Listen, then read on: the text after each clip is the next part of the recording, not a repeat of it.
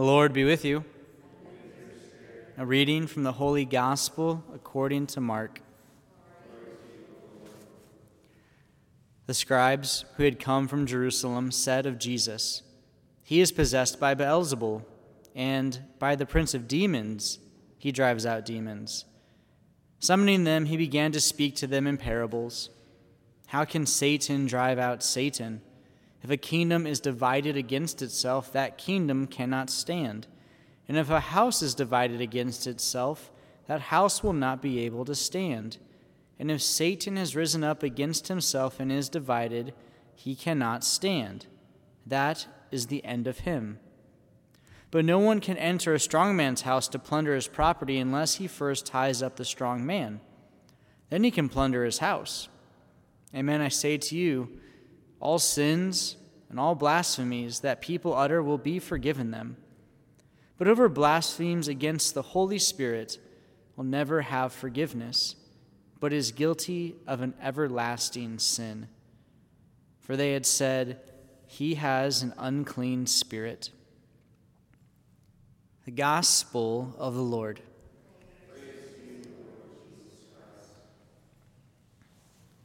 Go ahead and find your pulse real fast. Whether that's your carotid, your wrist, your heart, just find your pulse real quick. If it helps, close your eyes. That's fine. Do you feel that? I can't hear anyone. Do, you feel it, or is everyone dead? They're all alive. All right, so we feel that pulse, we feel that beating. Now, just consciously think for a moment about the actual air going in and out of your body. Think about the actual fact, like, we don't ever think about breathing because it's just a, it's a subconscious thing we do. But just like literally think about that for a second. So again, we can feel this. We can we can experience this breath that moves in and moves out. That beating of the heart, that that pumping of the blood, that movement of the lungs. And all that requires you to think about it. So, the, the firing of the neurons in the brain, that is life. It means you're alive. It means that you actually exist right now, that you are real.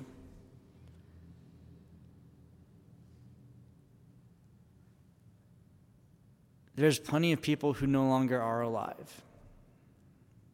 It could be friends, family members, people we'll never have known. There are clearly hundreds of thousands, if not millions, and possibly billions that have died before us.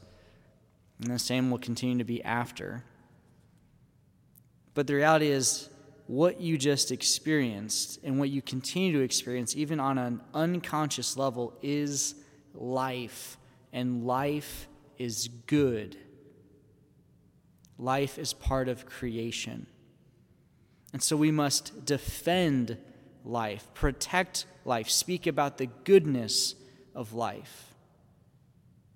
And so when we talk a lot about pro life, we often go to the idea of abortion and, you know, the, like how evil this is. But if we are not willing to defend life that is currently existing, how could we ever promote and defend life that is about to exist?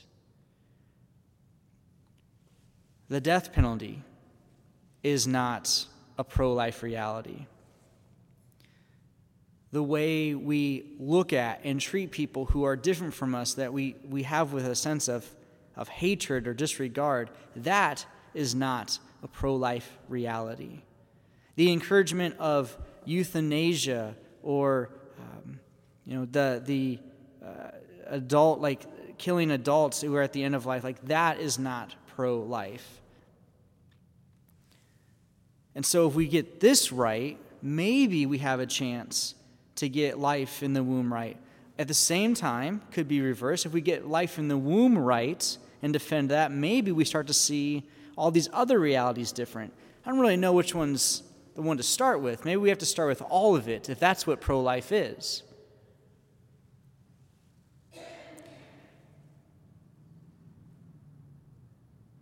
But that heartbeat, that breath, the firing of those neurons is life, and life is good.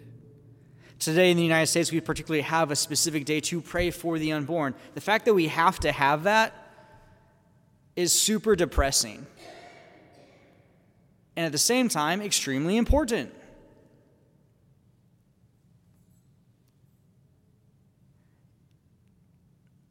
The other, the other fact is that we have to get away from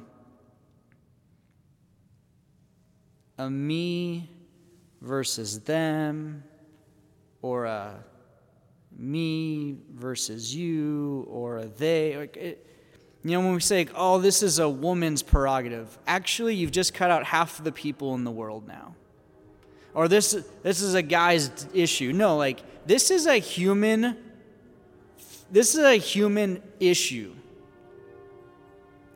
Man, woman, doesn't matter. This is a human problem where we allow death to run rampant in our society. And it's not just the killing of unborn through abortions, it's not just the death penalty. It's how we look at the soul of another person. If we can't get this idea right, that life is good, that that person has a beating heart, they have functioning lungs, they have a brain that's firing, like they are physically alive and therefore they are good. If we can't get that right, brothers and sisters, we're not going to get anything right.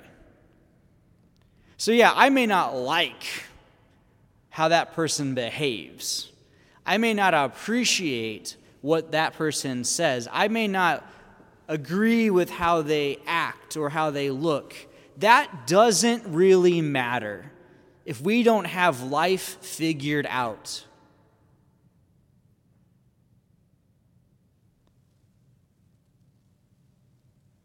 Life is something everyone deserves to have a chance at.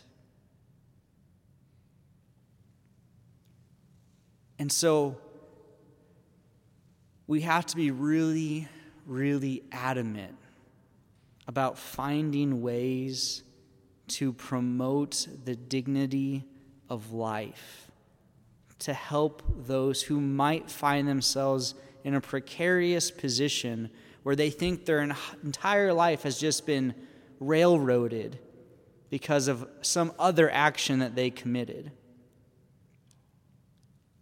A life doesn't ruin life. That's impossible. Life is only meant to enhance life. So, women who are pregnant, who are afraid of that reality, we need to support them.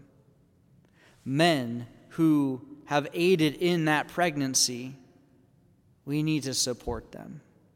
People who have done atrocious things in the world, who are sentenced to the loss of life, we actually need to find ways to support them. People who are sick and ill and dying in nursing homes and hospitals, we have to support them. The person who you think of in your head right now who you despise, what do we have to do? Support them. And sometimes the, the most basic thing that we can do in our support, it feels so basic, and yet it is probably the most oh gosh, astronomically massive thing ever is prayer. We pray for the souls. We pray for the hearts and the minds, the beating life that is existing in that individual, that they come to recognize the importance and value of who they are. Those who think that they have zero worth anymore, who thinking, I'm better off not even existing here, they need our support. This gospel today, you know, we could go a totally different direction. I'm not going to do that. The devil, yeah, he exists. He's real, and he's creating division.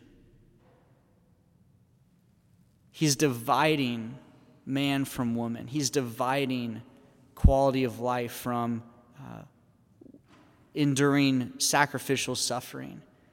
The devil is doing everything to divide what God has created, to separate us from our Creator. That, that last part of the, of the gospel, people ask this often, like, is there a sin that's not forgivable? Well, we know there's one because Jesus tells us.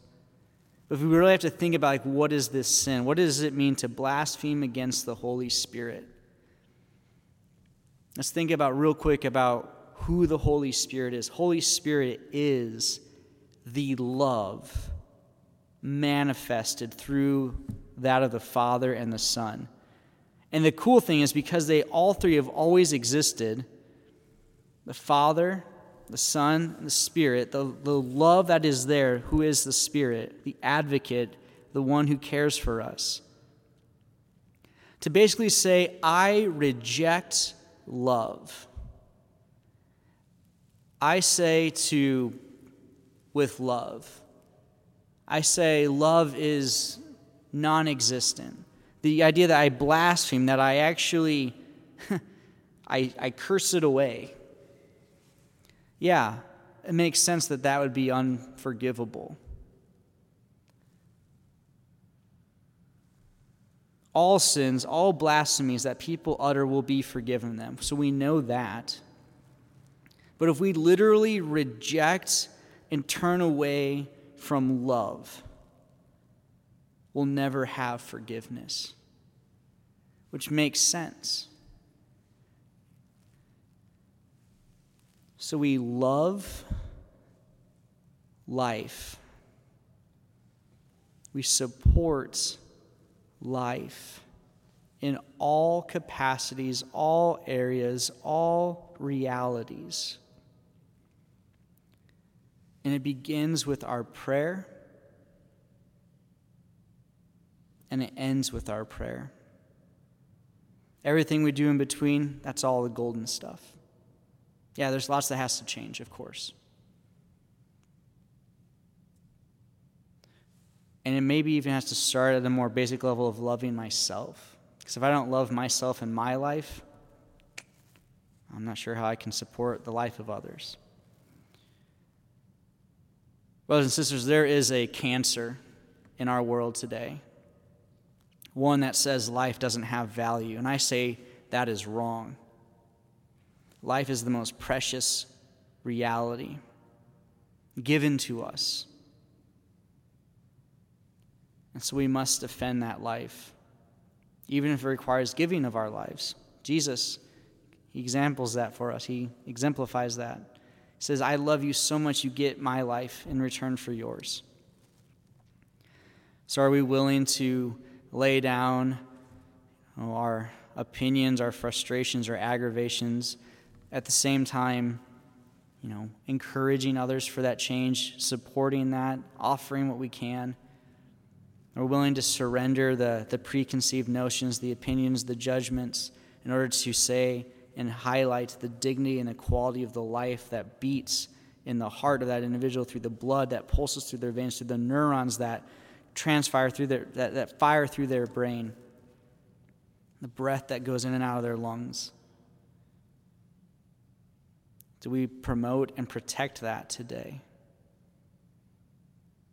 So may our prayer be for the healing of this cancer in the world, the healing of the fears that have been placed in people's hearts May our prayer be that of a healing for the eyes to be able to see with true clarity, like the gift of life. Because life is good, because life is from God.